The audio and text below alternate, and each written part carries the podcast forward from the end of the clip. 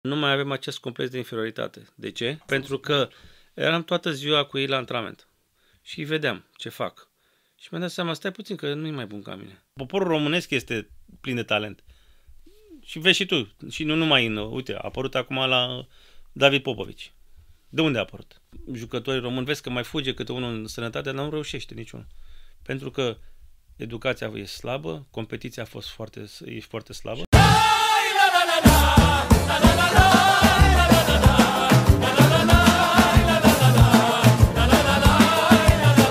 Bună seara, dragilor! Sunt uh, Damian Drăghici. Vă mulțumesc că, că sunteți aici prezenți cu mine la podcastul lui Damian Drăghici. Așa cum uh, v-am obișnuit de fiecare dată, vreau să aduc uh, oameni invitați, oameni deosebiți, oameni care fac și-au făcut ceva cu totul și cu totul special, și-au depășit condiția și-au făcut lucruri incredibile pentru ei și pentru noi ca români. În această seară am un invitat extrem, extrem de, de special. Face parte din generația mea, adică a idolilor mei. Uh, am, am crescut cu el, m-am bucurat uh, cu el, am strigat la el, l-am înjurat, la, adică tot ce se întâmplă la un meci de, de, de fotbal și am mare onoare să am un, uh, un mare, mare, mare fotbalist care face parte din generația de aura noastră a tuturor românilor, Ionuț Lupescu. Bună seara, mulțumesc Bună seara. pentru invitația, Damian, și mă bucur foarte mult că am putut așa de repede să vin la tine, că practic asta ieri ne-a văd, nu? Și... Să rămână, îți mulțumesc mult. Uh, Ionuț, vreau să încep cu întrebarea pe care o adresez tuturor invitaților mei. Cine ești, Ionuț Lupescu? Oamenii știu, dar cine ești tu ca om?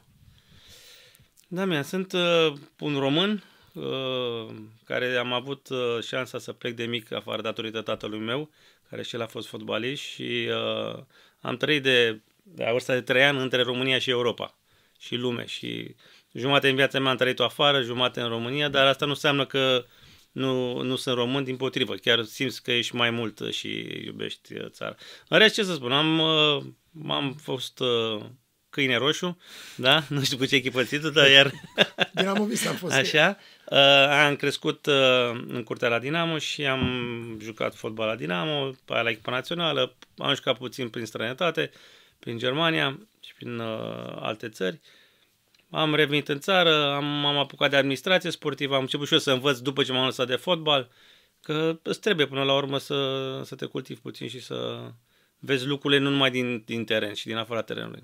Și progresând, uh, ce să spun, restul sunt uh, ca și tine, ca și toată lumea din țara asta, un cetățean simplu care își dorește cât mai bine pentru el, familie și țară. Mulțumesc frumos! Uh, la tine, presupun că la fel ca la mine în, în familie, adică e, ești unul de primii invitați care am asta, această similitudine. Uh, cumva fotbalul n-a fost o alegere, era cumva în familie cum a fost la mine cu muzica, adică asta, adică ți-au spus dacă vrei să faci altceva sau ți-au spus, băi, asta mă, faci. Tata, nu știu cum e la tine, pe tine te-au forțat părinții să, să faci... Era, asta era, adică mai că trebuie sau să plăcea, muzică. Îți plăcea. Nu, cred, nu, știu, nu știu dacă mi-a plăcut, pe bune, chiar nu mai țin minte. Deci, eu, Dar am început să cânt la trei ani, adică dacă erau acolo a, în casă... A, da, e normal. Și eu m-am jucat probabil la trei ani cu minge, era mingea în casă, știi? Și, și pe tata la, în uh, anii 72-77 a fost ultimul fotbalist român care i s-a dat voie să plece oficial. Ștefan Andrei, ministru de externe de atunci. Înainte să înceapă nebunia. El a fost ultimul care, restul care au plecat au fugit. Da, da. Așa era sistemul. Și a stat până la 37 ani acolo și a, acolo am crescut eu. Acolo s-a născut și sormea. Unde? La Viena. Uh-huh. Și uh, la 6-7 ani m-a dus, m-a dus cu el la antrenament. El făcea antrenament cu echipa mare și eu probabil cu copiii pe acolo să mă joc, înțelegi? Acum nu știu dacă el m-a forțat să mă duc sau am vrut eu. Eu cred că mai mult eu am vrut așa, știi? Și sigur că după aceea când am jucat, el mi-a spus trei lucruri. Atât. Muncă, muncă și iar muncă. Și dacă îți place, trebuie să asculti de antrenor. Dar nu m-a forțat niciodată, nu am mai declarat-o și la alții. Cea care a pus, a fost uh, pus piciorul în prag a fost mama, la 13 ani, 12 ani, a zis, domnule, dacă vrei să o joci fotbal ca lumea la un club mare, ori te lași de... Adică nu, nu să bați mingea pe stradă, sau, sau joci pe bune? Da, sau... că jucam la, venit când am venit în România în 7 la mecanică fină, unde era tata antrenor și jucam, dar îmi plăcea, că eram pantilimon la mine, era foarte frumos, știi? Și când a zis mama, băi, ia, ce e asta? Ori te la un club mare, ori... Și am zis, ba, nu mai m-am, era, îți dai seama, nu mi-a dat de școală, nu mi-a dat de nimic, vreo lună de zile nu m-am dus nicăieri. Și pe mi-am luat inima în dinți și am luat pe 119 de la mine, de la Morarilor și m-am oprit la Dinamo pentru că era cel mai aproape. Rapidul în Giulești era departe, Genci era și mai departe și m-am oprit la selecție acolo și m-a văzut antrenorul de atunci, Piții Varga. Piții și a Varga. Zis, am venit și ce cauți aici? Ia tricou alb și trece la cabină. Și atunci am rămas la... Deci am, am avut un prieten bun de tot, uh, poate îl știi, și am fost, uh, a fost cel mai bun, cel mai bun prieten al meu, că țin minte echipa și îmi povestea atunci cu Piții Varga și a murit chiar acum două săptămâni. Cine? Constantin Ștefan, dacă mai ții minte. Da, da, da. Da, da. Ștefan, Dumnezeu să-l a- ierte. acum două da? săptămâni a murit, da. Că era, era coleg cu voi, cu, împreună cu Răducioiu, cu toți, Da, da, atunci da. cu Piții. Da, săra, cu 52 de ani. Uh, Pare rău, să aud. Da. Spune-mi, te rog, uh, eram fan, adică eram uh, fan răit uh, Dinamo, că eu stăteam la Melodia, la, la cinematograf Melodia, cum ar fi, uh-huh. pentru cei care nu știu ce mai, nu, nu mai era bingo, Lizeanu. după care Lizeanu, exact, ca și piesa În aia sta- mea. în stația la Lizeanu. exact, chiar acolo stăteam. Uh, și eram înnebunit după Rednic, Orac, Țălnar, Augustin, omul care înjura de venea spă- și făcea pe toți de comandă, Andone, care, așa. Uh, A fost aia care au jucat semifinala cu Liverpool. Exact. 83-84. Mamă, ce fel a fost aia. Și când i-a bătut pe Hamburg cu 3-1 aici. 3-2. 3-2. Nu, 3-0 aici 3-0, și, 3-0 aici și și trei- acolo 3-2. exact, la... exact. Da, da, da. Am avut uh, astă vară, când m-am terminat uh, activitatea în Arabia Saudită și am făcut o vacanță mai mare, de fapt și nici acum încă sunt în vacanță, uh, și am invitat pe, pe Ando, pe Oneață, pe Țețe, pe Meri Dragnea, pe Orag la mine la un grătar la... Augustin mai trăiește? Da, da, da, trăiește Oneață, da. Păi, uh, și am stat cu ei, tot așa, de la vreo 6-7 până aproape 2-3 noaptea.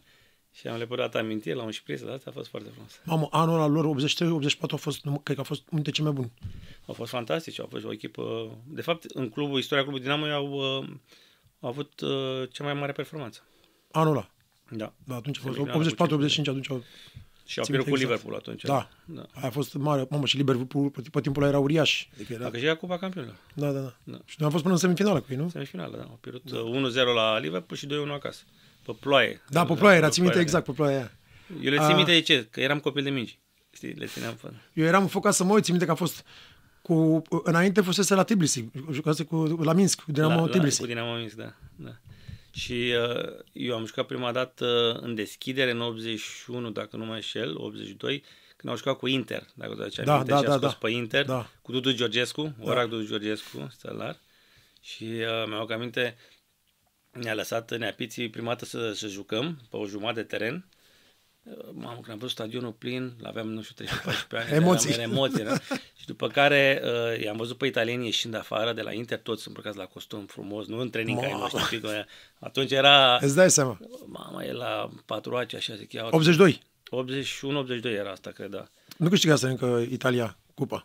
Mm, Nu cred, nu cred. Și uh, era uh, Bonisenia, Prohasca, uh, la Altobelli, Mamă. știi? Și când am văzut tot așa, mă uitam la el așa uh, cu gura căscată. Și după aia am rămas copii de mingi, că eu stăteam copii de mingi în spatele lui Țețe Moraru. Uh-huh. Că aveam cu el un deal uh, pe contraatac, dacă e mingea respinsă, să nu dau repede la corner, eu dau lui prima dată să vină ai noștri să retragă, știi?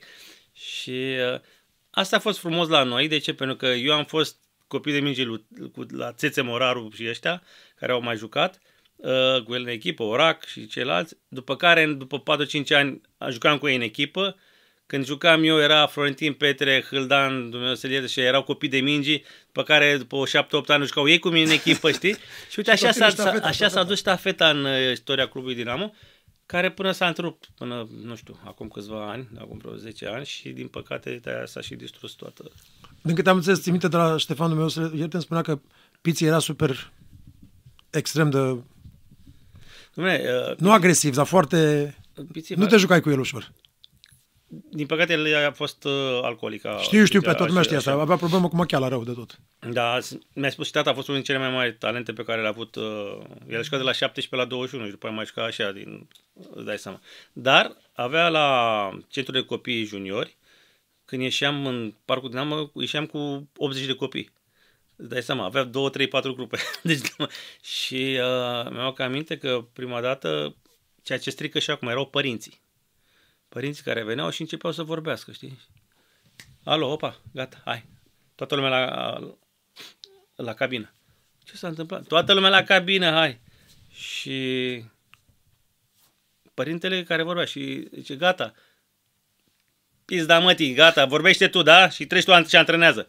Ăia, Gata. gata, de, de atunci niciun părinte niciodată n-a mai, n-a mai zis nimic, înțelegi nimic. Și așa a făcut uh, disciplină, știi? Dar și cu voi era foarte dur. Din câte am înțeles. Uh, era- era dur, era, avea, era ambiție. Când mai, era foarte mișto cu el când era treaz. Știi? Dar t- n-am înțeles niciodată de la Ștefan. Ce vârstă avea când v-a întrebat pe voi uh, Ionuț?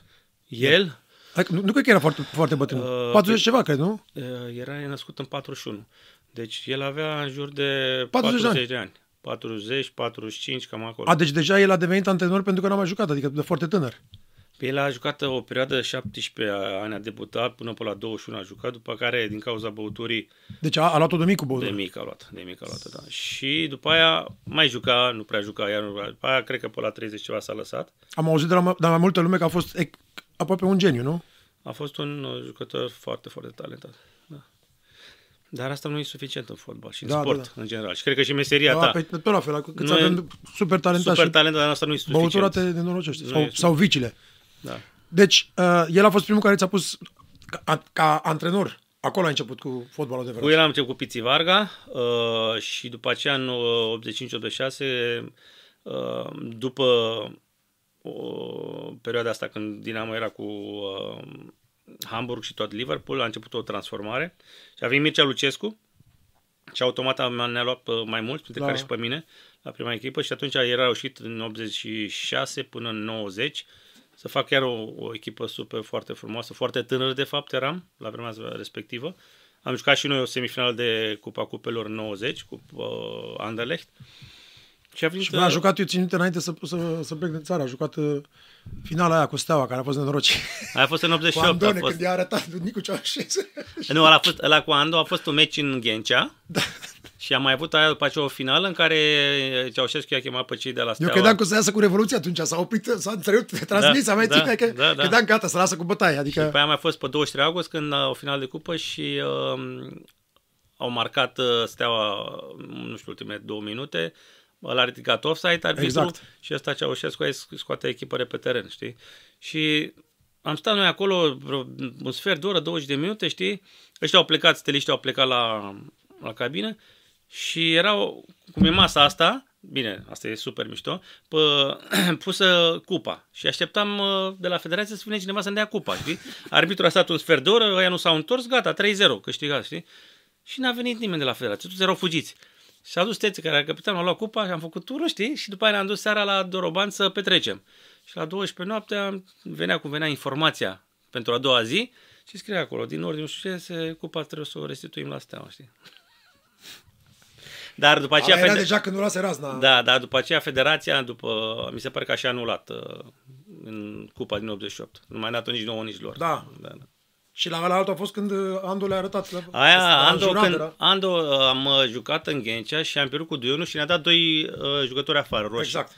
Spre ultimele 10 minute sau ceva. Da. Uh, a dat, uh, Parcă e cheche făcută legată cu ață ca să Era pierdeți. Călciunescu arbitru și a dat pe uh, Vaișcovici și pe Cami, mi se pare, nu mai știu exact. Și după aia intra Bali în ultimele 10 minute și noi 9 și n-a dat gol. Și Andu a răbufnit după meci, s-a dus și i-a arătat uh, degetul la, știi, la... Și după care, na, mai mai a fost alte istorioare mai mici și până la urmă a fost uh, iertat. Dar asta era sistemul. În schimb, ceea ce lumea nu știe și la Steaua și la Dinamo și la Craiova la vremea respectivă, că și Craiova a avut o mare echipă Da, da, în da, anii 80, mai ales în perioada aia. nu, era, erau fotbaliști de calitate. Mamă, ce fotbaliști. Am avut norocul să debutez în locul lui Ilie Balaci, care l-a dus Nea Mircea la noi, după ce săracul avea A avut- a avut problema o cu meniscul, Cu da, meniscul da. era la FC Olt și l-a luat la pe Cami și pe, în 86 a dus pe Cami și pe Ilie la noi. Uh, un om deosebit, nu să-l ierte și eu am debutat în locul lui. Și am păstrat o legătură cu el toată viața, am avut așa, știi? Și, Am fost mare fan Ilie, wow, Da. da. geniu, pe bune, mare jucător, da, mare da. jucător. Dacă nu se întâmplă treaba asta cu accidentul la picior, cred că era unul dintre poate cei mai mari. Uite, vezi, asta a fost uh, nenorocirea, avea 25-26 de ani, n-a putut să ducă să opereze în, în afară. La vremea respectivă Milan îl căuta uh, și și-a terminat cariera din cauza asta. Dacă îl Înțelegi? opera afară, scăpa. Cu Ionuț. siguranță, cu siguranță. Și era Asta oper- m-am întrebat și eu întotdeauna, bă, chiar așa de, Și de erau- ridicol, e o operație de menisc, nu? care la vremea, acum e ridicol, la vremea respectivă poate nu era chiar așa de, dar nu aveam specialiști, știi? Afară existau, nu? Iar afară existau, știi? Și asta a fost problema. Și după aia mai trebuia și refacerea făcută, știi? Și Mamă, ții minte în ce fel juca Balaci, incredibil. Și pasa aia care a dat-o lui, lui Beloni când a dat golul lui Dinozov uh, da, cu, cu Italia. cu Italia. Da, După ce Italia tocmai câștigase campionatul da. mondial. mondial da. Spunem, te rog, uh, cum erai la școală, ca între vârsta de 10-14 ani? Făceai nebunie? Erai de ăsta care f- lipseai de la școală? Făceai prostii sau Bă, mai, la- mai eu- că și eu- că tu te țineau în frâu? Eu am făcut uh, liceu german. Am terminat liceu german și liceu german era o școală parcă mai libertină pe timpul ăla. De, era industrial 34, îi spunea, dar de fapt era liceu german și era mai libertină decât alte școli, așa, știi? Uh, 10, eu până la treapta a doua, hai să spun că am făcut școală. După aceea A început cu am fotbalul început și... să joc pe la 16-17 ani, am jucat la echipa mare și mai lipseam de la școală. Aveai dispensă cumva. De la... Aveam un oarecum, dar nu, aveam un profesor de matematică, Otescu, îl chema Constantin, care a făcut de fapt manuale de, Da, da. de la vremea respectivă. Și cum mă vedea, din doi nu mă scotea, știi? Că eu nici eu nu învățam, uh, știi? După aia ve- ieșea de la, mă, eu chiuleam de la vreo oră, jucam fotbal și mă vedea. "Uh, Mâine ești la mine, da? Ca să, Ca să te facă. da. Și după aia, la sfârșitul anului, îmi spunea, îmi dădea nu știu cât de 10 să mă treacă, știi? Și uh, până la urmă ne-am văzut, am revăzut acum după 30 de ani, știi? Când am făcut cu, cu, cu școala și zic, domnul profesor, m-a chinuit, da, te-am chinuit, dar uite unde ai ajuns și nu știu ce, știi? Și uh, un om care era extrem de larg, vedea, dar nu-i plăcea lui să faci și liceu german și fotbal nu se poate, știi? Și, domnul profesor, uite că se poate. Și Am se avut poate. ace- același gen de profesor care... Dar să spun ceva, mai târziu în viață, pe unii care îi înjuram, nu, nu poți să-ți imaginezi, adică pe, pe vremea aia că eu aveam doar să mă duc să cânt, să fac muzică. Și încercam, bag cu șpagă de unul singur, cu mama, cu un cartuș de chem, cum era pe vremea aia, și ăia spunea, o să-ți pară rău de asta, că trebuie să înveți, trebuie să știi. Și bă, și bă, au trecut 15-20 de ani și zic, mamă, Damiane, ce tâmpit ai fost, avea dreptatea aia în Da, clasa așa e. 11 sau nu știu ce. Eu am avut norocul că a venit la un moment dat uh, Nea Florin Cheran, care era antrenor secundul Mircea Lucescu, la, la școală. Și în momentul când a venit, că nu mai mergeau scutirile, știi? Directorul care, cred eu că era și el pe de la, de la poliție. De la băieți, de exact, băieți, securist sau ceva, ce- da. Era atât de fericit că a venit și a spus, probabil, domnule, vedeți că este în atenția noastră, în- pe viitor. Și de atunci n-am mai avut nicio problemă la școală. S-au știi? liniștit. Da, da, s-au liniștit toți. La mine le-am câștigat o dată, de câteva ori am câștigat cântarea României, dacă mă țin minte, era pe da, timpul ăla. cântam, da. Și am câștigat de două ori pe, pe țară premiul 1 și după aia gata, eram, mergeam cu părul lung, nu mai conta, era, era, eram liber, eram îmbrăcat altfel, nu mai îmbrăcam, nu mai îmbrăcat îmbrăcat în uniformă, știi că știi Da, că era da, cu, da, da. cu matricola. Matricole, cum n-ai Da, văzut? aveam arici care era, Exact, exact, exact. păream ariciul și nu, ca să nu por matricola. A, Dar au fost frumoase vremuri. pe bune chiar au fost frumoase Eu vremurile. nu, nu știu. Chiar dacă a fost, cum îi spun, eram tineri, eram copii și probabil că... Da, erau, erau niște lucruri de care ne bucuram mult mai simple. Casetele alea video la care ne uitam noi, Da, uh, blugii care erau greu de găsit de, de, de la sârbi și aveam toți la fel. Mai ții minte? Era, da, păi da. Filmele cu Florin Piersi care ieșeau uh, uh, drumul oaselor și alea. da, da, uite că... Vezi spun ceva, uite, apropo, uh, în 94, în America...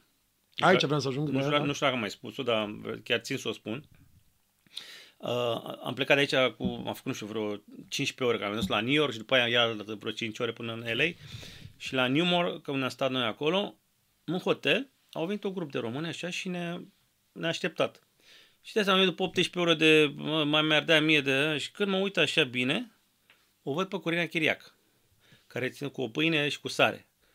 Și pentru mine m-am, m-am trezit, zic, mă, nu noi suntem star, ea era superstarul pe care mi-au aminte din copilărie, știi? Și când am văzut-o pe ea, m-am trezit, zic, doamne, nu vrea să cred că a venit să ne, Să vă vadă. să ne vadă. Adică a fost un gest extraordinar de, de, de frumos, știi? Dar lumea, când ne ziceam noi că suntem calificați, că suntem fotbaliști, dar ea pentru mine era super, superstarul, știi? Corect. Angela Similea, Da, da, da. da, o Corina Chiriac, cu alea am Cu crescut ce am la, copilărit la, noi. la, la, exact, televizor, da, știi? da, da, da. Și am rămas impresionat și uh, am rămas... Am avut-o și pe ea N-am în uitat podcast. niciodată chestia asta. Am avut un podcast și... Da? Da, da, da. Eu am plecat în 88 în, în Los Angeles și pe asta am întors imediat după campionat, undeva 95-96. Da. Nu, spun eu că am venit sigur, la 94 la noi la, în LA, la New York, la hotel. Uh, deci, de, din câte știu, ești, ești singurul fotbalist care și tai că tu a jucat la mondialul din... uh, Cu, da. Așa? Și în tu. România, da. În România am fost multă vreme, două familii au fost, din câte știu eu, care au jucat. Au fost familia Maldini, Cezare și Paolo Maldini în Italia și noi, Lu- Lupescu, în Mexic 70 tata și eu 90. Acum nu mai țin minte dacă sau cred că acum mai sunt și alți copii ca, pardon, care uh, tați copii au mai jucat. Dar nu știu exact. Dar multă vreme a- statistica a fost că a fost singurele familii. Cum a fost prima experiență când m-ați calificat la... Mai ți-o pus întrebarea asta, dar ți-o pun și eu, că eu sunt fanul vostru înfocat și de-aia e oportunitate. când v-ați calificat la primul mondial? Uh, eu n-am jucat prea mult în, în calificări. Am jucat un primul meci în Grecia, am debutat și după aia n-am mai jucat în calificări, am mers numai la mondiale. Și îți dai seama că a fost între, mi se pare că am bătut cu Danemarca 3-1, au bătut la Pânghencea și atunci am, ne-am calificat. Danemarca că avea o echipă foarte, foarte bună. Uh, și uh, îți dai seama, după 20 de ani a fost o emulație fantastică. Nu numai în cadrul echipei, ci în... Da, în, și mai ales că era și după Revoluție, era... Și a venit după Revoluție, înțelegi? În schimb, când am mers la mondiale, la noi în, stăteam în cantonament, era ca un târg. Adică amator, tot, amatorism total. Dar intra cine vrea și nu vrea la noi. Uh, da? Deci nu se compara cu ce a fost după aceea 94 sau ce e acum. Și uh, dai seama, pentru mine aveam 21 de ani uh, și mi-am aminte la meciul cu Argentina, ne trebuia un meci nul ca să mergem mai departe și din drum de la hotel până la uh, stadion și că am cu campioana mondială cu Argentina, făceam, nu știu, 20-30 de minute și mi-am aminte că în autocar nu s-a auzit nici musca. Eu stăteam lângă Mișa Craian, Dumnezeu să ierte, și vreau să vorbesc și mi-a, erau, uite așa, încleșteat uh, dinții, gura, de, nu știu, emoție, emoție. trag, habar n-am, nu știu să știi. De era prim, primul meci cu ei. Uh, era primul, jucasem cu rușii, după aia cu Camerun și al treilea era cu ei și ne trebuia un, un, cel puțin un punct, ceea ce am și făcut până la urmă, să ne calificăm mai departe. Dar vreau să spun că concentrarea, emoția, tracul, nu știu, uh, nu s-a auzit nici musca în autocar. Care de obicei dai drumul la muzică, mai vorbești, mai știi? E, atunci, dar am vrut să vorbesc și n-am putut să vorbesc. Până am intrat pe teren și atunci te... Ai intrat în flow, normal. Cum e, cum e la concert. Cum e și la concert, presupun că ești... În momentul când te-ai urcat, ai uitat total, total uiți. Dar înainte ai și tu după aceea o grămadă de... Te cași pe tine. Și dacă nu ai, cum îi zice... Puterea. Exact. Și vrei să spun ceva, e că toate chiar bine că uh, ți-e frică. Eu cred că noi români, atunci când ne e frică, știm să... Atunci dăm per, facem performanță. Când suntem normali... Relaxați și confortabil nu, știu dacă, nu, nu, nu, nu reușim, știi? Deci ăla era meciul mai, cel mai important, mai ales că Argentina avea echipa aia, cu, cu toți aia, cu Maradona, era, cu toată Maradona, lumea. Era... era echipa din 86 cu marea majoritate, campion mondial. Exact. Și jucam la Maradona acasă, pe stadionul lui, în Napoli. Exact. Ce să mai înțelegi? Unde era Iisus Hristos, el exact, da, știi? considerat. Și uh, e incredibil, dar uh, a fost și ăsta un, uh, un geniu. Aveam momente în timpul meciului, că mai eram cu Roti, îl mai dublam cu, cu Rotariu, când, îmi venea să mă opresc să mă uit la el. Jur. Deci, uh, cum lovește Cât de mingea, miraculos era. Cum lovea mingea cu stângul lui, că cu dreptul nu prea, dar cu stângul, deci cum el piciorul lui așa, da? Când dădea în minge, cum dăm așa, nu? Da. Eu aveam impresia că el o, așa o face din labă. Așa mi se părea. Înțelegi? Și uh, pur și simplu zic, bă, asta nu știu, cum dracu face asta, cum o lovește, cum o atinge, știi? Adică cum a... Eu n-am văzut pe niciun alt jucător să atingă mingea cum atinge În felul ăsta.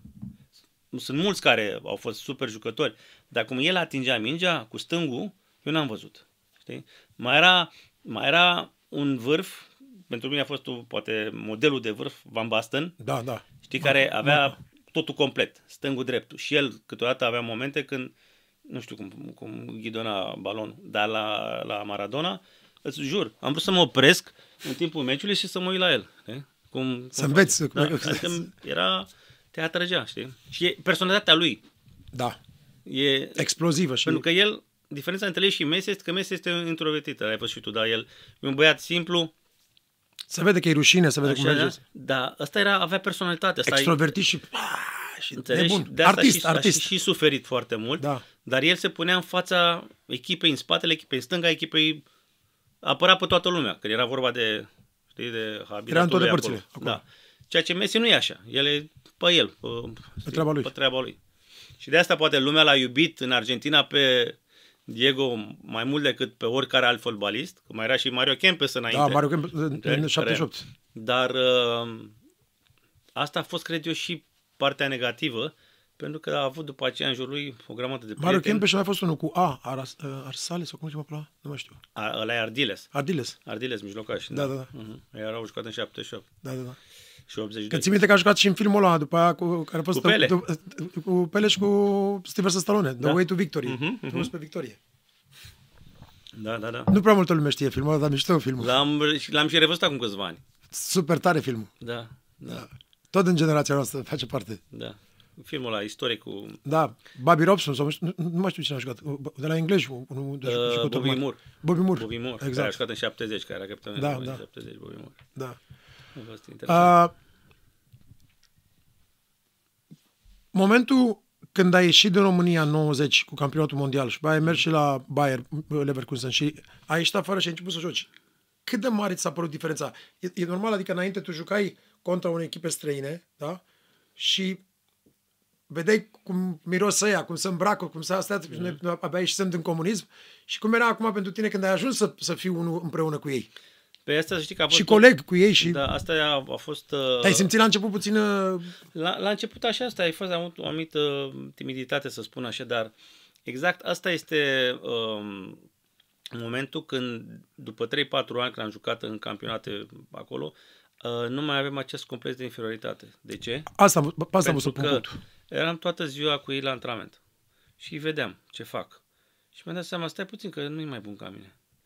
Am învățat și eu de la ei că ce înseamnă să fii mai profesionist, poate să mă... Te am văzut, băi, nu face nimic de mai deosebit.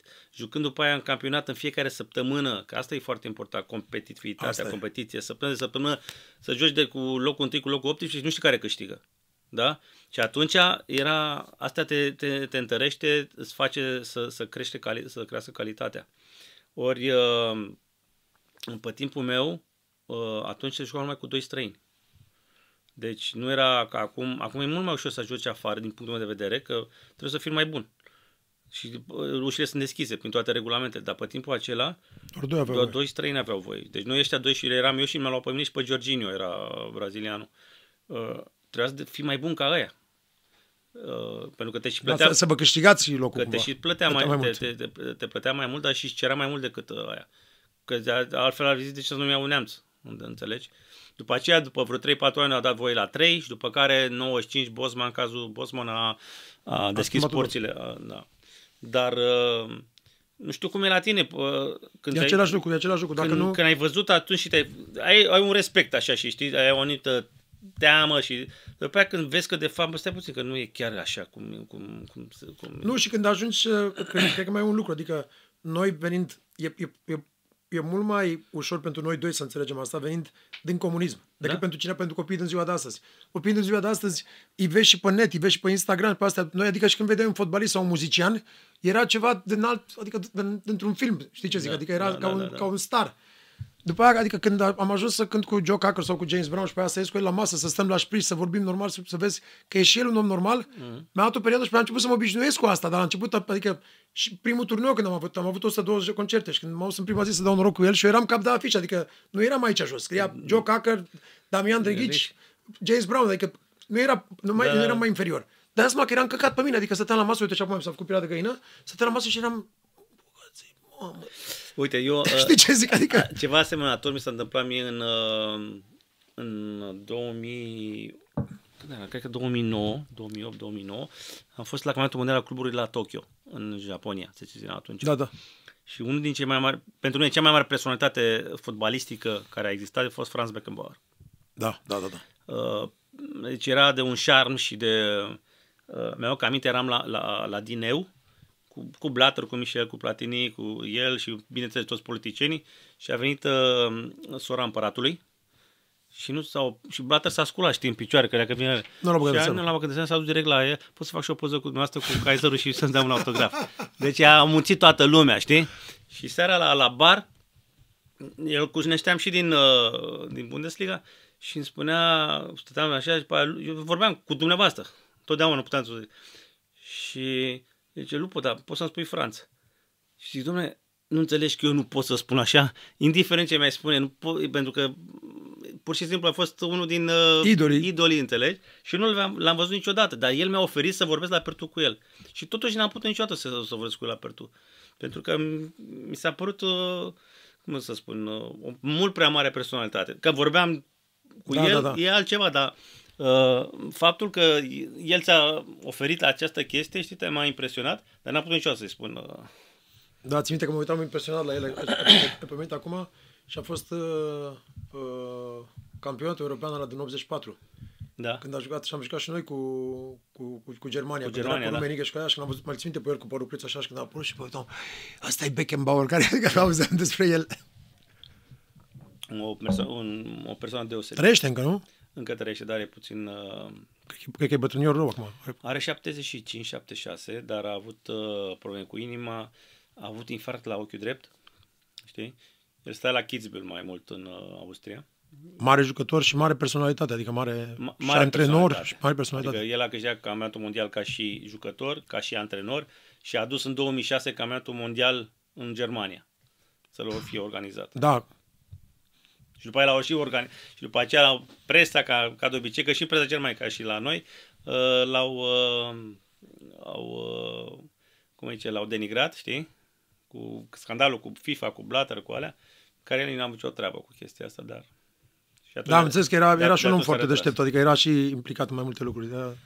A fost, a fost uh, O personalitate mare, mare. în fotbal. Pentru mine e cea mai mare personalitate care am văzut-o. Știi? Cu toate că am lucrat 9 ani cu Michel, cu Platini, care e și el extraordinar și un vizionar, dar uh, Beckenbauer a fost uh, peste toți. Și mai am Ferguson, dar e alt gen. Deci, Total diferit. E total diferit, știi? Și Platini, a- Franța a câștigat, mi se pare, atunci, în, uh, în 84. În 94 Platini, da. Da. și a fost cel care a, a, a, a, a ratat un, uh, un penalti, dacă mai ții minte. Cine? Platini, nu, la- în 86 a ratat Plat- Platini penalti. Aia a fost uh, în 86 în Mexic, În Mexic. a când ratat. au uh, jucat cu Brazilia. Și a ratat și de la aia Zico sau Socrates, mai ții Zico, a minte. arătat. Zico. Și Zico era idolul meu. Și Zico pe timpul era considerat cel mai bun fotbalist, adică Eu, eu am interesat așa fotbalul, să pricep, prin, începând campionatul mondial din 82. Că aveam 13-14 ani și atunci că am perceput eu puțină tactică, ce înseamnă jucători și era, uh, cum e Serezo, Falcao, Socrate, Zico, cu Eder și Serginio, da. era fa- favoriții mei. Și când au bătut italienii 3-2, ma, mort am fost. a fost mort. norocoși ca întotdeauna. Să-ți arăt o poză, a- aveam uh, abonamentul de ITB, de transport. Da, da, da. Și mi-am pus numele, că avea trei ani, și pe lângă el mi-am scris Zico. Mare, mare jucător. Da, mare. Mamă, știi minte când a ratat ăla, eram, tot, tot, toți eram dezamăgiți. Nu, dar eu nu știu cum, cum nu... Și am găsit-o, ți-am spus asta vară, când am, și am găsit și mi-am făcut o poză, uite. Nu pot să cred. Vezi? Ia, Cristi. Până acolo să vadă. Că pe, pe timpul acela, cel mai puternic campionat era Seria, acum care spune, uh, în Italia. Da. Și jucau numai tot așa, doi străini. Și el a, da- doar la Udinese a găsit loc. Dar mi, și mie mi s-a părut ciudat la, Știi, la o și- echipă care nu era, adică nu era top 3. Nu era în top, așa, știi?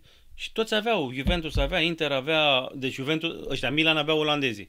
Juventus avea pe Platini și Maboniec, ăștia alții, Inter erau cu nemții, cu Mateus, cu Breme, Roma era cu tot așa cu Falcao și nu mai știu ce, și cam așa Și el a era. ajuns la Udinese. Și la la Udinese. Și zic, uite mă, un jucător care n-a, n-a putut. Da, și o- o- ăștia erau cu, cu olandezii, cu Rijkaard, uh, Gullit și Aia, da, Van Milan, Basten. Da, Mamă, și ăla ce trio. trio, bun. Da. Uh, ajungem la marele, marele moment al, al României și al generației de aur 94. America. Uh, N-a fost chiar așa mare că n-am câștigat campionatul mondial. Atunci era mare. Era da, bine. da. O echipă ca aia, nu știu, nu știu dacă o să mai avem vreodată a- genul ăla de echipă și felul în care jucați voi și organizarea și tot. Adică, adică Damian, poți să ai, poți să ai și o echipă și mai mare, dar nu sunt oameni competenți care să facă chestia asta. Înțelegi, din păcate, în ultimii ani. crezi că avem talente la, la, la nivelul Cu acela? siguranță ai talente. Cu siguranță ai talent. Poporul românesc este plin de talent. Și vezi și tu. Și nu numai în... Uite, a apărut acum la David Popovici. De unde a apărut? Corect. Sunt, trebuie să-i se găsești, trebuie să le, să-i uh, educi, să le, uh, ai niște, aici e marea problemă, cel puțin în sport, la noi în fotbal, uh, noi nu avem specialiști la copii juniori. Da? Ca să vezi talentul să, le, Ca, să da, exact. Cu majoritatea echipelor, Real Madrid, Pe Barcelona, timpul toți comun- au copii și... Pe timpul comuniștilor erau antrenori dedicați, plătiți cu 2-3 mii de lei, cum erau atunci, dar făceau numai asta, 20-30 de ani, numai asta făceau, copii juniori. Și așa s-au format foarte Începeau mult. să simtă... Da, înțelegi că și e, e foarte important să fii la o anumită vârstă un bun pedagog, Nu neapărat E la fel în antrenor. muzică, adică poți să ai un muzician incredibil de bun, Da. dar el poate să fie total cretin ca pedagog. Exact. Trebuie să ai o răbdare, o anume, un anume flair, Exact. să simți copilul ăla cum e bun, adică trebuie să ai, trebuie să fii... Asta dacă nu ai în tine, nu, me- nu merge, nu funcționează. Iar la noi, din păcate, după în ultimii 10-15 ani s-a degradat foarte mult aici, la nivelul ăsta. Și de aia noi nu au uh, jucători români. Vezi că mai fuge câte unul în sănătate, dar nu reușește niciunul. Pentru că educația e slabă, competiția a fost foarte, e foarte slabă. Și când mergi în sistemul Nu ăla, merge acolo. nu Nu face face că e față. ușor să ajungi acolo, e foarte greu să te menții, pentru că ei vin din altă, de la sistem. alt sistem. Disciplina, educația, mindset-ul, totul. Exact. Din ce ai observat tu în general, adică, și nu vreau, nu vreau să sune naționalist în, în podcastul nostru, sau să ne dăm noi mai tari sau mai șmecheri sau mai talentați românii. Uh, bineînțeles, fiecare țară, fiecare au tale, oameni talentați și sportivi talentați. Crezi că avem, vezi mult talent la noi? În orice domeniu. În orice domeniu. Uite, povesteam astăzi unui prieten, am uh, lângă mine la Lozan un băiat de 28 de ani, Denis Tudor îl cheamă, uh, care acum și-a luat PhD-ul în uh, inovație la facultatea de la Politehnica la Lozan, care e una dintre cele mai mari din, din lume, venise de la Megidia, fost fotbalist la 18 ani, a plecat în LA și a venit în, din LA acum 5 ani la, uh, La Lozan. la Lozan și acum a terminat la 28 de ani PhD-ul cu in, inovație. Deci sunt. Sunt. Dacă e mediul în care trebuie. Dar trebuie să fie mediul. Da, Da, da, da. Și cred că sunt, am înțeles că sunt acum foarte mulți români plecați, 5-6 milioane, dacă nu suntem în toată lumea, Poate și mai mult. poate și mai mult, care trebuie căutați. Trebuie căutați pentru că sunt sigur să... Și aici, cu siguranță că poporul nostru în orice domeniu are, are avem talente. Dar, așa cum ai spus tu, important să creezi sistemul pentru ei. Am, am avut pe, pe Lucian aici, pe Bute, Mhm. și l-am întrebat pe Lucian, Lucian, zic, dacă ai fi fost în România, ai fi devenit campionul mondial care ești? Damian, nu, nu care e ceva cu România sau cu românii, ci- dar nu e sistemul. Sistemul Da. de acolo m-a făcut, pentru că acolo nu ai cu cine să vagabonțești, nu ai cu cine, e totul disciplină, Anturaj. e totul anturajul. Anturajul. Și mai ales în meseria noastră e foarte important anturajul. Absolut. Absolut. Dacă ai prieteni de ăștia cu băutura, cu hai să mai lăsăm mai moale, să nu ne antrenăm, să stăm la vorbe, să stăm la gagică, știi ce zic, e, Mă, uite, a venit pentru mine, nu știu, cred că am un înger păzitor foarte, foarte atent cu mine, pentru că și eu, sincer să fiu, în an 89, 90, 88, deja uh, aveam succes cu, și eram tânăr și începeau, era discoteca Nord, normal. nu? Melodii Nord. Și mai începeai, te duceam și noi pe acolo. Dar deja începeai poate prea mult. Și a venit uh, la țanc Revoluția și m-am plecat în Germania. Și m-a schimbat sistemul, că nu știu, poate și eu aș Cred fi... că dacă, dacă depășeai o anumită vârstă, așa e, Știi? e corect. Atunci era Nordul. Te aduce aminte, era... Da, era disco- norocire. Norocire acolo, știi? Și nu făcea bine. Și dacă femeile sunt frumoase în ziua de astăzi, să vezi, să vezi ce frumoase erau atunci. Dom'le, dar poate nu avem multe lucruri în România și le spun la, la foarte mulți, dar uh, eu zic că suntem în top 3 țări din lume ca frumusețe la femei. Corect, corect. Și atunci erau și mai frumoase, dacă ți minte. Că era, pe, era în felul ăla și tineri și cum, cum uh, ia, era e, altă, Da? altă viziune. A, crezi că, așa cum ai spus despre sistem și despre succesul care l-ai avut tu și ca, în cariera ta fotbalistică, da? Are de-a face cu acei primi ani cu Piți Varga și cu tot sistemul care ți-a fost implementat, mindset-ul? Deci e foarte important primii 10, 12 ani, 12, 14, 12, 16, adică startul ăla să fie într-un, într- într-un sistem foarte bine... Tu știi ce e straniu, bizar? Hai să-ți povestesc ceva. Uh, Dacă stai să iei, urmărești istoria fotbalului românesc, anii 80-90, la nivel de cluburi, a fost cea mai bună uh, Perioadă. perioadă. Cu Craiova jucând semifinală, uh, Dinamo semifinală, Steaua câștigând uh, finala, încă o dată în finală, Dinamo iar în finală. Ze- Deci din 2 în 2 ani, o echipă românească juca o semifinală Și sau o toți finală. jucători top, top, top. Comătaru, Ștefănescu, voi, toți, toți, Așa. toți, toți. Și antrenori români, numai jucători români, nu aveau acces la internet, nu exista acces în străinătate, nu exista internet, Nu există acces la ghete bune. zgură, la, la, la, zgură, zgură. echipament, medicamentație, zero. Și am avut succes. Acum se fac stadioane. Da? Uh, ai mingi, ai echipament, poți să te duci să cumperi orice, poți să te vit- Ai, ai, ai vitamine. medicamente, ai Da? vitamine, ai... A, Și unde suntem? Și asta, asta te întreb acum. Acum ai posibilitatea Așa e. și nu reușim, atunci nu am avut și s-a făcut. Deci trebuie să cauți unde s-a întâmplat, ce s-a, ceva s-a întâmplat. Și eu cred Undeva, ceva lipsește, corect. să, pentru că startup, cum ai spus tu, oamenii care au plecat de la centrul de copii junior erau profesioniști. Erau oameni care erau dedicați meseria de a crește copii, de a învăța copii uh, sau de a... uh, Îi educa într-un anumit fel. în un anumit fel. Care cred eu că astăzi nu mai este. Astăzi am, am văzut că părinții dau o grămadă de bani și fac și echipa la, la antrenori și la junior Bravo, și îi bravo. spun și ala. E, lucrurile astea strică. Știi? Deci e, e, e, o, e o chestie... Îți mulțumesc, că ai spus ciudată. ceva foarte, foarte, foarte tare. Îmi place mult cum ai pus-o. De multe ori eu pun întrebarea asta uh, artiștilor sau muzicienilor. Pentru noi, pe vremea aia, nu pentru voi din afară care erați fotbaliști sau sportivi, până în, până în comunism, știi cât de greu era să pui mâna pe o casetă. Da? Pentru, pentru muzician era și mai important decât pentru voi, că pentru noi nu era doar ca să ascultăm de, de plăcere. Și ai că să pui mâna pe un CD sau nu pe un, pe un Ce disc. cum era concerte pe aveam? timpul ăla. Vedeam uh, antena la Bulgari. Exact. Când dădeau ea un... uh, Exact. Aici și la să pui mâna pe București. o casetă era nenorocire să dai și pagă să o casetă audio și să, să asculti o muzică. În ziua de azi sunt copii care au acces la milioane de piese. Orice. Și dacă îi spui, "Ș- știi pe artistul ăla? Da, nu știu cine e. Zici, păi, dar cum mă că tu ai în telefonul ăsta tot ce vrei? Pentru mine ce însemna să am o piesă de la cineva sau să ascult ceva de afară era nenorocire. Deci e, e clar că nu despre asta e vorba, nu, nu, nu ce ți se oferă.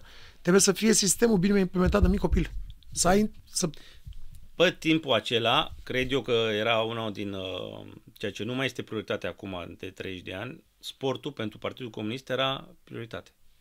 Și cred eu că in- toată lumea investa în sport, pentru că de așa a crescut o Nadia, așa Da, a da, crescut da, da. Ivan Pațachin, așa au crescut mari, mari Ei, sportivi ai ei României. într-un fel și-au dat seama că s- sportul și muzica, astea două erau... Și, și înțeles? singurii care plecam și afară și care aduceam în- înapoi premii Exact, și astea. că pentru- Și investeau în prostie în astea două. Acum, tu n-ai văzut de 30 de ani, nu știu, eu n-am văzut niciun guvern să zică că sportul este Da, o prioritate. Eu n-am auzit. Da, Era Tăricianu prim-ministru și uh, i-a dat o listă cu 10 și, uh, priorități și sportul nu era. Imediat au, toată lumea l-a, l-a atacat. A doua zi a băgat și sportul, știi? Deci, uh, de asta Da, nu și știu. sportul în general, nu numai fotbalul, pentru că, ții minte, le spuneam acum câteva zile aici, la, avem o discuție cu niște prieteni uh, și le- le zic, bă, voi țineți minte că noi în anii 80 eram întotdeauna a doua sau a treia echipă la, la, Olimp, la Olimpiadă, după Ah, America, Germania sau a- a- acolo eram, adică sau Rusia, eram prim, una dintre primele trei echipe. Deci mi-a, mi-a, îmi povestea tata că în anii... uh, Deci în familia mea, mătușa mea, sora lui tata, a fost cea mai mare sportivă. Elena Cernat, de patru ori Wow, campioană mondială da, la da, da, popice. da, da. Dar nimeni nu știe de ea. Că a fă- făcut popice săraca. Dar ea a fost cea mai, cea mai mare. E, și ea se bătea cu toți pe timpul ăla. Neavând nicio condiție, da? Uh, să crească. La același lucru, volebaliștii. Handbaliștii, dar se jucau finale de Champions League, volei, între Dinamo și uh, Rapid. La sfârșitul anilor uh, 60, 70. N-ai înțeles? Deci asta este, asta este Deci e clar că nu, e, Bizar. nu, nu sunt condițiile, nu e vorba de condiții. da, deci asta e. Că în cele mai grele condiții noi am, am făcut față, Da. totuși. Și cum? Performanță.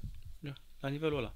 Dar, acum, sigur, să e o discrepanță foarte multă între sportul profesionist și cel amator și în special despre estul Europei și vestul Europei. Deci, acum banul e, Ăla contează. ăla contează, din păcate. Din Ionuț, în, păcate. în 94, merg înapoi la întrebarea Da. asta. Ați plecat în minte să faceți performanță sau să câștigați campionatul mondial? M-am plecat, uh, uite, acum mi-aduc aminte că eram doar, uh, că toată lumea spune, domnule, că erați jucați în sănătate și m-am uitat, m-am uitat pe lot, mai mult de jumate jucam în România. Da? Deci am fost doar, uh, să spunem așa, un schelet așa, care ai nevoie să fie... Tu, Dan Petrescu, Gică, Gică uh, Popescu, care jucau afară. Care jucam afară. Belo, uh, Dan Petrescu juca, mi se pare, la Foggia, dacă nu mă înșel. Cică la Eindhoven, eu la Leverkusen, Hagi era la Brescia cu Radu, mi se pare. Și cam asta a fost. Cam ăștia eram Și străini. Mi se pare ăsta- Tonel Munteanu cu Selim și la Cercle Bruges. Și portarul, cum cheamă? Uh, Stelea, nu știu dacă atunci că juca afară. Cred că mai juca. Stelea Prunea. Prunea. Prunea, mi se Nici pare, nu? Prunea, nici Prunea, nu. Nici eu, România. nici el, nu. În România. Și mulți erau de la Steaua Dinamo, Rapid, mi se pare că erau. Deci asta înseamnă că încă se mai producea campionatul românesc, uh, da? Calitate. Dar noi avantajul celor care am, ți-am povestit acum a fost că într acei 3-4 ani în care Ați înțeles sistemul. am înțeles că, bă, nu e chiar uh, mai tare la ca mine. Că pot să fiu eu mai șmecher decât el. Dacă mă pregătesc bine, dacă știu, uh, că nu are uh, trei picioare. Da, să- nu e un miracol. înțelegi? Un miracol. Uh, și cred că asta, asta ne-a adus. Bine, primul meci, Deci, a, bineînțeles, deci asta ai simțit diferența și între 90 și 94. Aici ai- ai pentru că simțit lotul din diferența. 90 a fost mai put- ca valoare, noi am avut jucători mai buni Mai în buni. 90 decât 94. Și ăștia în 94 erau buni, dar erau mai tineri. Panduru, Gâlcă, Iure Moldovean, dar nu tineri. Păi din, în partea asta altă, 90, îl aveam pe Cămătaru care nici n-a, n-a jucat. Uh, Mateuț, uh, cine mai erau? Mai, uh, Ilie Dumitrescu era și el pe bancă. Deci erau, am avut lotul, părerea mea că lotul a fost mai bun în 90. Dar Doar că nu era mentalitatea schimbată eram. datorită celor patru nu ani. eram, afară. exact, înțelegi? Nu. Și în ăștia patru ani am învățat că nu avem ce să ne fie frică de nimeni. Bine, când am ieșit în primul meci cu Columbia și erau 90.000 de colombieni și noi 5.000, e, ne-am cam făcut pe noi, ca să fie, să fie clar, știi? Că de-aia spun că e bine să-ți fie frică, că de frică Că atunci... de frică livrezi. Dar, și întotdeauna trebuie să ai puțin noroc. Dacă marcau ei primul gol, nu știu cum ar fi Mentalitatea, decurs. dacă, dacă, Înțelegi? dacă v-ar fi lovit. Nu știu, da. Dar am reușit uh, primul meci să câștigăm uh, și să jucăm uh, așa cum ne-am... Nu ne-am zis cum am, cum am uh, jucam noi de obicei. Pentru că, de ce? A fost, lumea nu înțelege că am jucat pe contraatac. De ce am jucat noi pe contraatac? Jucai la ora 1. Erau 42 de grade în LA. Eu am venit cu vreo 7-8 kg mai puțin acolo, două- după ce am stat o lună acolo, m-am des- deshidratat complet. Uh, făceai un split în față, veneai înapoi și după aia trebuie să faci 10 minute să stai. Înțelegi? Ne, pun- din cauza televiziunii ne punea meciul la ora 1. Și știi ce, ce căldură Au, este ori pe acolo? Nantuit Te- acolo, ți-am văzut, te, e- te, te, te rupe în două. Te, te omoară. Și am stat și în Pasadena, acum exact Că unde... nu, e- nu, e, nu e căldura noastră. da, E căldura deșertului care e și foarte... era smoke acolo. Da, da, da. Înțelegi? E, și atunci trebuie să te adaptezi. Și atunci, băi, dacă noi începem să atacăm, noi mergem să facem, să controlăm jocul Leșin, cum nu? facem, nu să facem. Și atunci am, am decis să, uh, cu antrenorul, bineînțeles, cu, cu jucătorii, să ne ap- apărăm cât mai mult și să jucăm pe contraatac. Și de-aia am avut pe, pe Radu și pe, cu, cu Gica în față, care uh, au fost fantastici în meciul ăla. Și Ce s-a, mentalita- ce s-a întâmplat cu America? Nu, cu, cu Elveția, nu? cu Elveția, mentalitatea românească. Am plecat la Detroit. Așa. Eu cred că am fost puțin încrezut superficial, că am zis gata cu... Noi mai jucăm cu Elveția în, uh, în 92 parcă și am făcut 0-0 la ei și 1-0 i-am bătut acasă. Și am zis că hai că facem. Oricum Elveția n-a fost văzută niciodată ca o echipă de asta da. de top. Și am ajuns la Detroit. Unul la unul. Nu mi-a plăcut. Am jucat într-un dom de la prima dată Închis. închis. Orașul urât, mie nu mi-a plăcut, nu știu dacă ție ți-a plăcut, dar Nu-mi mie place mi-a plăcut, Detroit nici da, așa. Uh, toate chestiile astea au dus la, mm, nu știu, ceva în care noi nu am fost mm, 100% profesioniști. După care, în timpul meciului, la, nu știu dacă ți-aduce aminte, la 1-1 am marcat Gică, 2-1 i-au luat uh, atins cu, mi- cu mâna. Da. Sforța și arbitrul n-a văzut. A, dacă era varul, oprea, știi? Dar atunci am și 2-1. Și atunci am început noi să ieșim, 3-1, 4-1 s-a terminat. E, asta a fost, cum îi zice, exact părerea mea a Palma fost- de care aveați nevoie. Exact, da. Știi? Am intrat puțin uh, îngânfați, ca să nu zic altfel. V-ați și- luat-o, dar v-a făcut bine ca să mergeți mai ca departe, să mai în mergem. forță. Și mai era ceva. Eu Poate, când... poate dacă câștigați meciul cu Elveția, nu aș fi fost la fel de Bine, dacă motivați. și am meciul cu Elveția, eram calificat oricum, că aveam șase puncte, Da, măcar astea. da. Dar uh, ceea ce, ce vreau să spun este că prima dată, fac o paranteză, când am plecat de aici, ți-am spus 18 ore până în LA, și eu ziceam, eu să trăiesc vreodată în America 18 ore să stau de, de, de parte de București sau de, de, de Düsseldorf unde stau? Niciodată. Nu, nu o să stau în America.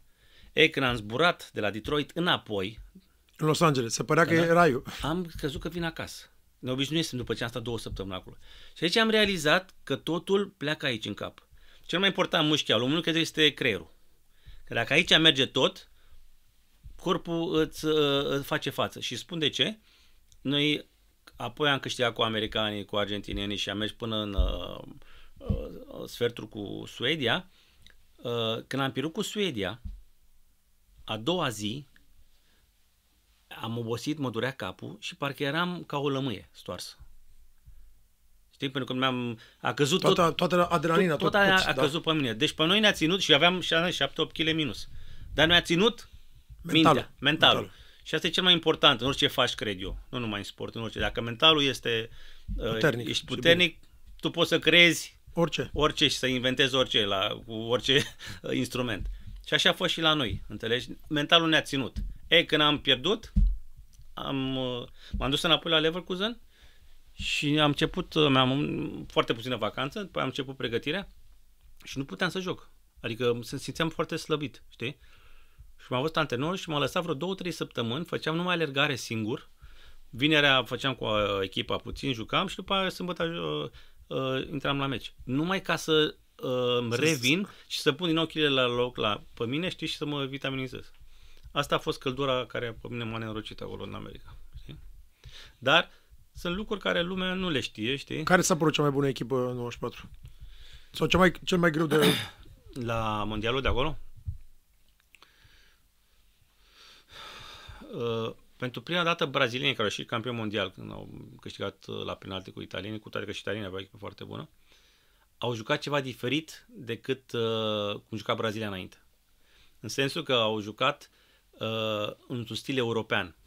Au jucat pentru prima dată când jucau cu doi mijlocași centrali, Dunca și Mauro Silva, foarte puternici și jucau numai, a lăsat numai pe atacanți, pe Romario și Bebeto la vremea respectivă, că Ronaldo era și el, era puș, dar nu Da, da, n-a copil. jucat. Uh, și cu cei din, uh, cu, aveau, uh, ei întotdeauna au avut fundașii laterali extrem de, de ofensiv și era Jorginho, Leonardo, istoria lor a fost întotdeauna Cafu, Carlos Alberto, deci în istoria lor ăștia laterali au fost întotdeauna aproape extreme drept, uh, știi, extreme laterale.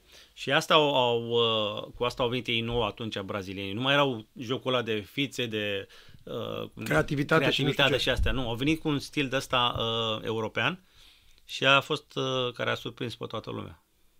Da, noi trebuia să jucăm semifinala cu ei dacă băteam pe Da, suedezi. da, da. Dar nu știu dacă știi, am, i-am invitat uh, 2009-2010 la Timișoara. Am jucat cu ei, All Boys. I-am Mhm. bătut 4-1 până la urmă. pe toți ne-am, și ne-am întâlnit cu ei. Dar nu mai conta asta. Asta a fost. Ce să facem? Spune-mi, uh, ai avut o perioadă, după perioada asta, care ai fost foarte mult uh, implicat în punct de vedere administrativ. Da. Crezi că și observ asta, că ești implicat, asta e viața ta, adică fotbalul, asta faci de 40 de ani, tot- tot- aproape. Păi tocmai acum nu știu dacă o să mai continu, cred că... Uh, crezi că vreau să subliniez asta mai mai ales pentru tinerii care se uită la noi, că am avut întrebarea asta și pentru cineva cu muzica la, la fel. Cât de mult contează talentul ca proporție, cât mult contează uh, munca? Eu știu muzică, dar vreau să, să, mai, să, să mai subliniez toată în, Nu în știu care e sport. proporția, sincer să fiu, dar noi, eu n-am văzut niciun uh, niciun mare talent care să nu reușească dacă n-a muncit. Uh, Messi, dacă e la modă acum, băiatul ăsta la, de la 13 ani a venit în Europa, uh, a, toată lumea a spus că e talent, dar a suferit pentru că a trebuit să facă niște injecții de creștere. Da. Deci uh, lumea poate nu știe numai chestiile, nu înseamnă numai muncă să tragi, să alergi mai mult. Fa- A trebuit să facă tratamente, să, da, Ronaldo care uh, unul că consideră prea îngânfat până, mă refer Cristiano Ronaldo, Da, da, da. da. dar omul muncește la 37 de ani, doarme, știe când să doarmă, știe ce să mănânce. Face nu uh, știu câte mii de flotări, face flotări, exact. Face numai pentru că e nebunit să joace, să mai joace. La 37 de ani și a jucat la 37 de ani până acum la Manchester United. Anul trecut a, fost 200, a dat 200 de goluri în Premier League, cu o echipă de 2 lei. Manchester United în ziua de azi, din păcate. Da, da, da, da. Cel mai mare club din, din, Din lume. din lume. Uh, După ce a plecat Fergie, S-a terminat. S-a terminat. Cu toate că au avut bani, cei mai mulți bani, nu știu să... Și totuși omul acesta, dacă ăsta juca la City, la anul trecut, dădea 40 de goluri. La 36 de ani. Ceea ce spune multe. Deci omul, cât e de talentat, a muncit. Da? Și l-a ținut Real Madrid vreo 7-8 ani în, în, În spate. în spate, în cârcă. Deci în ziua de azi, uh, e- e- talentul e clar, trebuie să-l ai. Dar eu cred că dacă vrei să re, uh, ajungi la top, top, top, fără muncă, nică, nică nu te primește. Și Deci deci eu cred asta, că nici, nici uh, uh, am fost anul trecut la concertul de deschidere la, la Viena, de 15 ani tot am promis dumneavoastră, de-abia am găsit bilete. Noi suntem fani foarte mult și, și acolo am văzut niște instrumentiști fantastici. Exact, dacă nu dar, muncești, dar nu eu nu muncești. cred că ea sunt numai din talent acolo. Și nu te primesc eu orchestra de la Viena numai nu, dacă... nu, e, e un talentul, după părerea mea, în, în muzică, dar cum spui și tu în sport, este doar un dat de Dumnezeu pe care îl ai și ai o aptitudine mult mai bună decât altcineva care este total no, fără niciun fel de talent. Dar cred că talentul, cum spunea și Bach, este undeva între 1 și 5%. Restul 95% trebuie să fie muncă. Nu merge. Ziua de azi nu mai... Și eu cred că în orice domeniu, nu numai în... uh, Și de asta, de, de cel mai multe ori, de asta am vrut să subliniez neapărat cu tine, pentru că există așa de multe uh, lucruri asemănătoare între fotbal și muzică, cu, mai ales cu talentele și mai ales cu aceleași vicii pe care 90%, 90% din fotbaliști sau uh, muzicieni au avut aceleași probleme. Ba cu băutura, ba cu fumatul, ba Da. cu gagicile, ba, Așa adică era au fost distruși din... A, astea trei sunt cele mai... Că pe timpul ăla la noi nu era jocuri sau droguri. Asta era băutura, femei și Așa era, generația lui tata, mulți s-au stricat din... uh, Exact. Și majoritatea când povestea, cum și tai că tu, pe- sunt sigur că povestea asta și la mine în familie, am tot am auzit de genii de asta, genii incredibile. Mamă, ce geniu era ăla. Da, l-a nenorocit o femeie. Sau geniu, da, a- a- da bea în continuu, băutura, băutura. La fotbal era Flora Dumitrache, poate cel mai mare vârf pe care l-a avut vreo... Și-a jucat numai 5 ani la Dinamo. Păi a fost trimis la Jiu tot? din cauza... La băutură. Da. În cele mai mari talente pe care le-am avut. Dobrin și mulți alții care știm. Da. Dobrin cel puțin a jucat. El a jucat la Arge. Din păcate a jucat numai la Arge și n-a plecat la un club mai mare. N-a vrut, n-a vrut el probabil, știi? Dar au fost multe exemple în, în, în, în sport, în fotbal. Dar știi? îna- înainte de vicii, e clar că până să, ajung, să ajungă la băutură și la astea, talentul e important și munca pe care o depui, adică disciplina. în ziua de azi nu, nu mai există. Dacă nu ai o anumită autodisciplină, tu, la un moment dat, nici nu mai... Tu trebuie să te autodisciplinezi. Că Deci nu mai e vorba de coach sau de... nici nu mai e vorba de coș, că nici nu te mai ia, știi, în ziua de astăzi. Trebuie să vadă că ai să puțin... vadă că trebuie să ai tu autodisciplină, toate astea.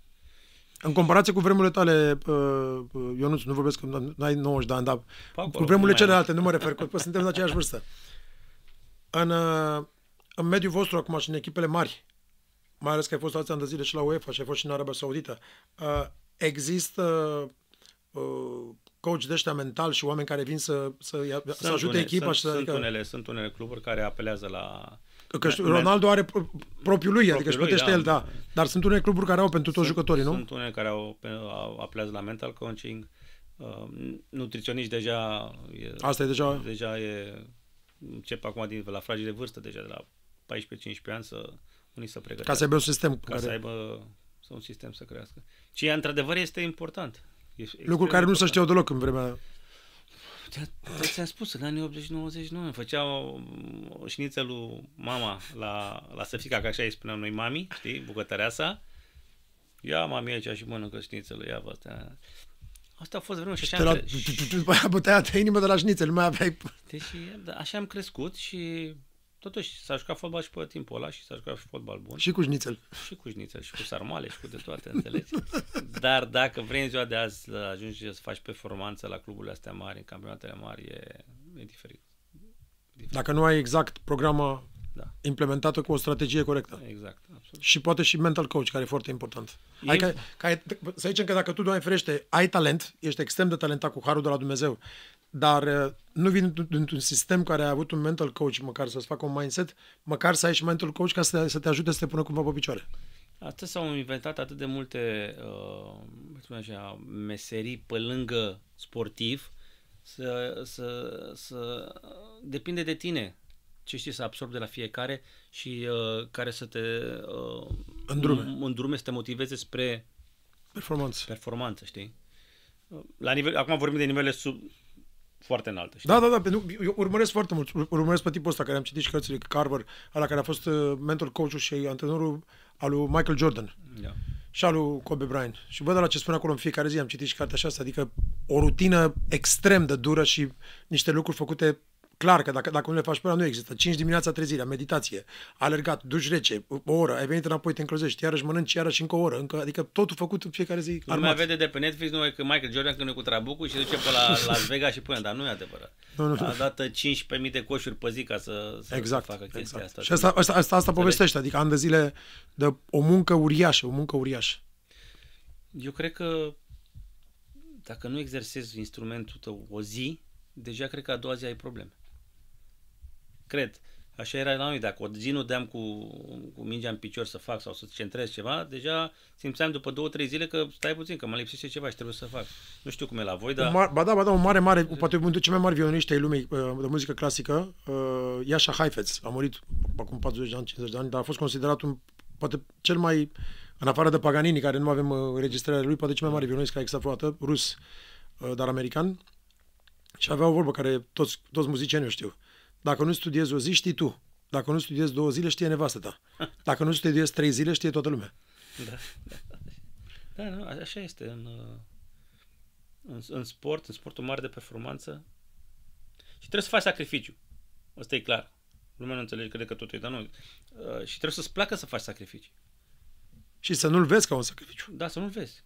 Adică, nu știu, eu... Că eu... dacă devine obsesia ta, nu mai e un sacrificiu. Nu, da, da. multă lume zice, da, da, m-am sacrificat, dar nu am simțit, că mi-a plăcut enorm ce am făcut, înțelegi?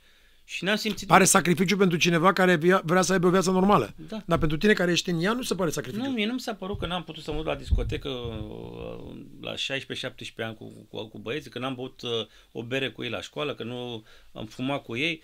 Nu mi s-a părut și un sacrificiu, pentru că mie îmi plăcea atât de mult ceea ce făceam, încât pe mine uh, asta era împlinirea mea, știi? Exact, da, da, da. Pentru alții, zice, păi da mă, dar uite, n-ai te-ai dus acolo, n-ai făcut acolo. Da, n-am făcut. Da, asta pot să le fac și după l-am m-am lăsat de fotbal. Cât de mult crezi că afectează în ziua de astăzi un lucru foarte important pe care vreau să spun aproape de, de, de, de încheierea podcastului?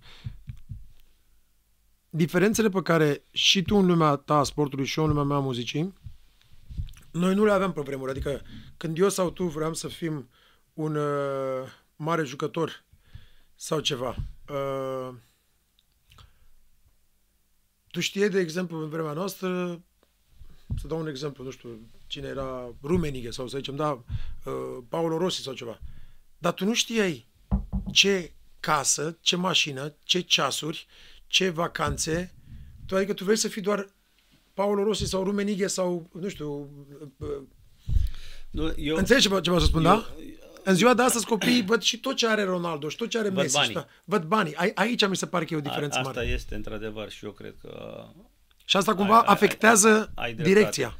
ai dreptate și poate și mulți părinți care uh, împing copilul pentru că, uite, asta, nu că Da. ești fotbalist, ești că ești, uh, e o meserie și câștigi bani. Știi?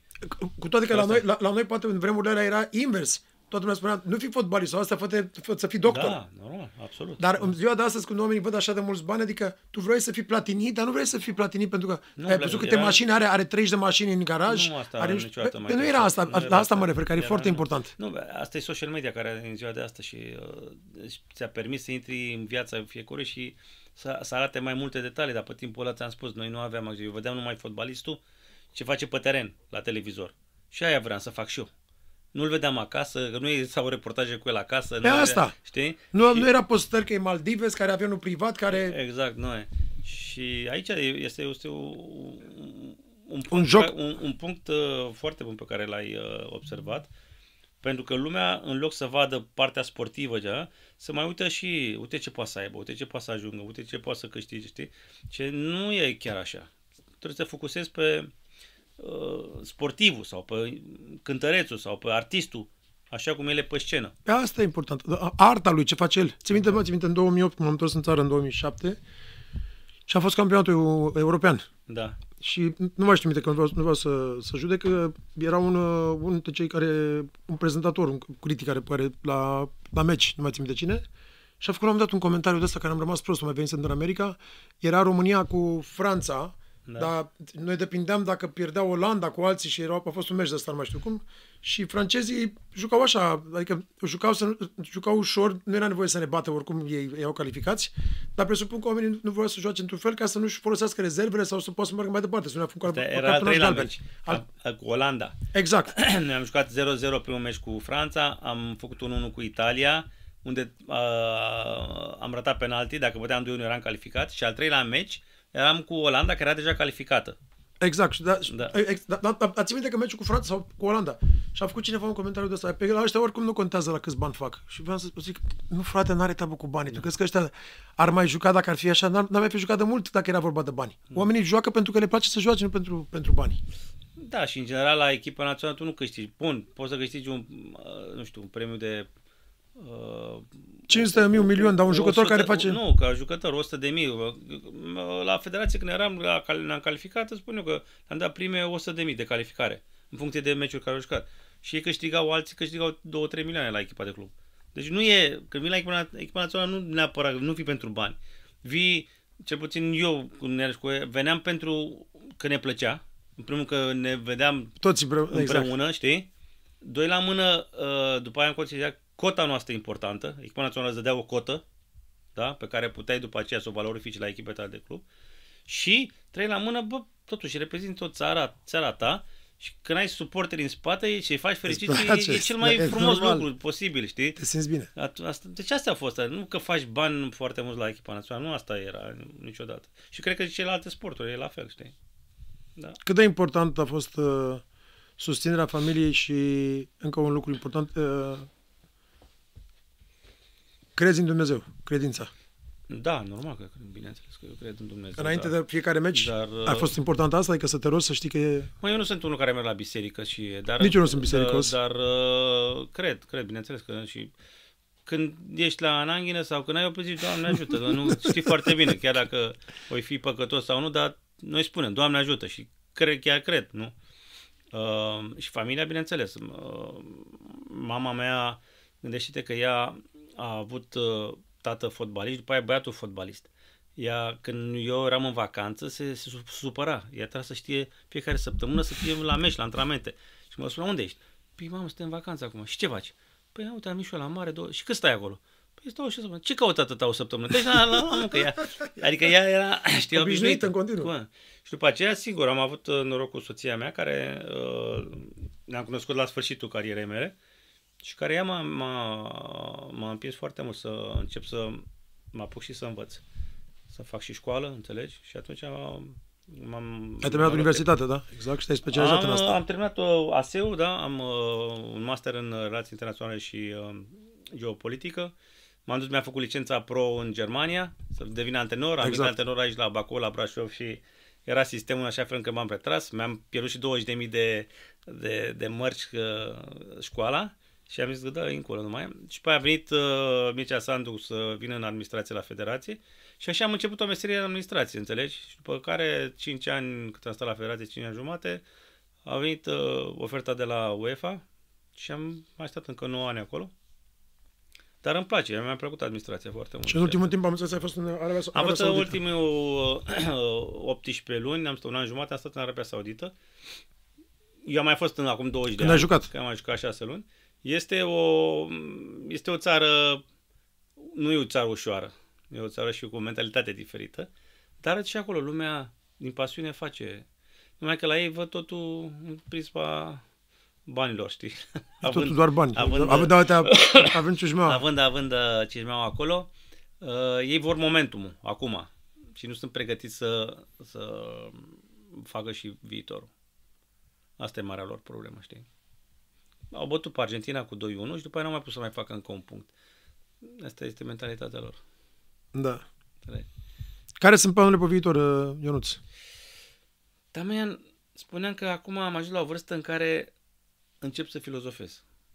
Am luat o vacanță și am zis Beckenbauer, Franz, spunea că, domnule, la 75 de ani se poate întâmpla orice.